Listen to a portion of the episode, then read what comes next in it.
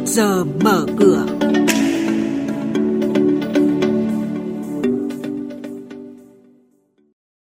Những thông tin chính sẽ có trong chuyên mục Trước giờ mở cửa ngày hôm nay. 50 doanh nghiệp chốt danh sách cổ đông chi trả cổ tức bằng tiền, bằng cổ phiếu và chia cổ phiếu thưởng tuần này. Ủy ban Chứng khoán Nhà nước cam kết sẽ hết nghẽn lệnh trong tháng 7. Thị trường chứng khoán tình phiên bán tháo cổ phiếu ngân hàng sau 6 phiên giao dịch tăng liên tiếp. VN-Index mất 15 điểm phiên giao dịch ngày hôm qua. Thị trường hàng hóa thế giới, chỉ số giá nhóm mặt hàng kim loại quý trải qua một tuần đầy biến động. Sau đây là nội dung chi tiết.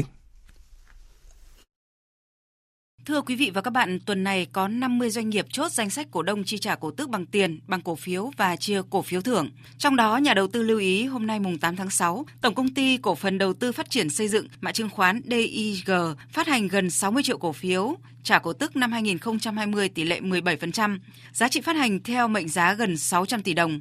Nguồn vốn sử dụng để phát hành là lợi nhuận sau thuế. Ngày mùng 9 tháng 6 tới là ngày đăng ký cuối cùng nhận cổ phiếu phát hành thêm. Hôm nay, Công ty Cổ phần Bến xe miền Tây, mã chứng khoán VKFCS chi trả cổ tức năm 2020 bằng tiền, tỷ lệ 20%, thời gian thanh toán 24 tháng 6. Công ty Cổ phần Khoáng sản và Xi măng Cần Thơ, mã chứng khoán CCM chi trả cổ tức năm 2020 bằng tiền, tỷ lệ 20%, thời gian thanh toán 21 tháng 6. Chậm nhất đầu tháng 7, thị trường chứng khoán sẽ hết cảnh nghẽn lệnh. Đây là cam kết của lãnh đạo Ủy ban Chứng khoán Nhà nước trước tình trạng Sở Giao dịch Chứng khoán Thành phố Hồ Chí Minh liên tục bị nghẽn lệnh trong thời gian gần đây. Thậm chí có thời điểm sàn giao dịch phải đóng cửa để đảm bảo an toàn hệ thống. Theo đánh giá của Ủy ban Chứng khoán Nhà nước, chưa bao giờ thị trường chứng khoán lại ghi nhận nhiều kỷ lục như bây giờ.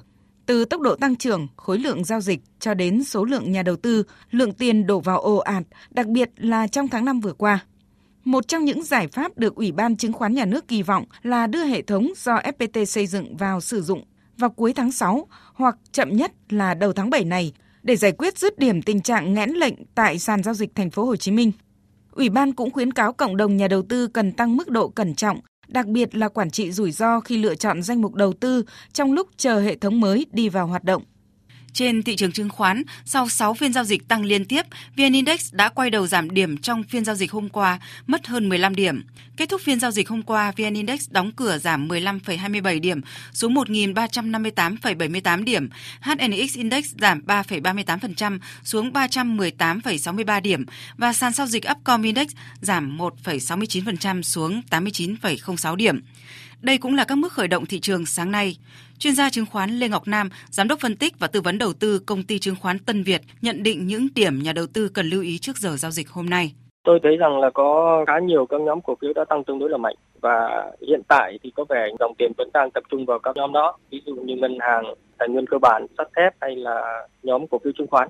Và đến thời điểm hiện tại thì mặc dù cũng có một vài nhịp rung lắc, tuy nhiên để xác nhận được xu hướng giảm điểm của nhóm này là chưa có. Do đó tôi thấy rằng cũng có thể sẽ xuất hiện những nhịp điều chỉnh. Tuy nhiên để nói rằng là dòng tiền đảo chiều sang cái nhóm cổ phiếu khác thì chúng ta chưa thể xác nhận được vấn đề này. Do đó thì tôi nghĩ rằng là đối với các nhà đầu tư đã có giá mua tốt thì có thể là vẫn tiếp tục duy trì. Trong khi đó thì một số nhà đầu tư nếu có giá vốn tương đối là cao thì cũng cần cẩn trọng hơn trong các cái nhịp điều chỉnh. Quý thính giả đang nghe chuyên mục Trước giờ mở cửa phát sóng trên kênh Thời sự VV1 từ thứ 2 đến thứ 6 hàng tuần trong theo dòng Thời sự sáng. Diễn biến thị trường chứng khoán, biến động giá hàng hóa được giao dịch liên thông với thế giới trên Sở Giao dịch Hàng hóa Việt Nam. Nhận định, phân tích sâu của các chuyên gia tài chính, cơ hội đầu tư được cập nhật nhanh trong Trước giờ mở cửa. Tiếp theo đây là thông tin từ Sở Giao dịch Hàng hóa Việt Nam giao dịch liên thông với thị trường thế giới. Thưa quý vị và các bạn, thị trường kim loại quý trải qua một tuần đầy biến động cùng các số liệu kinh tế.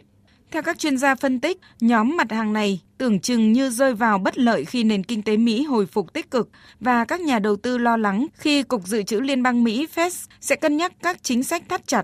Tuy nhiên, số liệu bảng lương phi nông nghiệp công bố hôm 4 tháng 6 vừa qua không tăng như kỳ vọng, khiến cho các nhà đầu tư vẫn tin tưởng rằng Fed tiếp tục duy trì chính sách nới lỏng trong các tháng còn lại của năm 2021 này. Thêm vào đó, tỷ lệ thất nghiệp của Mỹ giảm còn 5,9%, phản ánh sự tăng trưởng của thị trường lao động.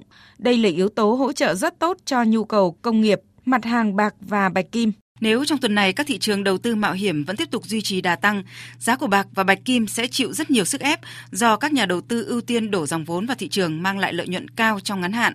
Thêm vào đó, chỉ số giá tiêu dùng CPI trong tháng 5 của Mỹ sau công bố trong tuần này được dự đoán giảm so với tháng trước cũng là một yếu tố gây áp lực đến giá của các mặt hàng kim loại quý.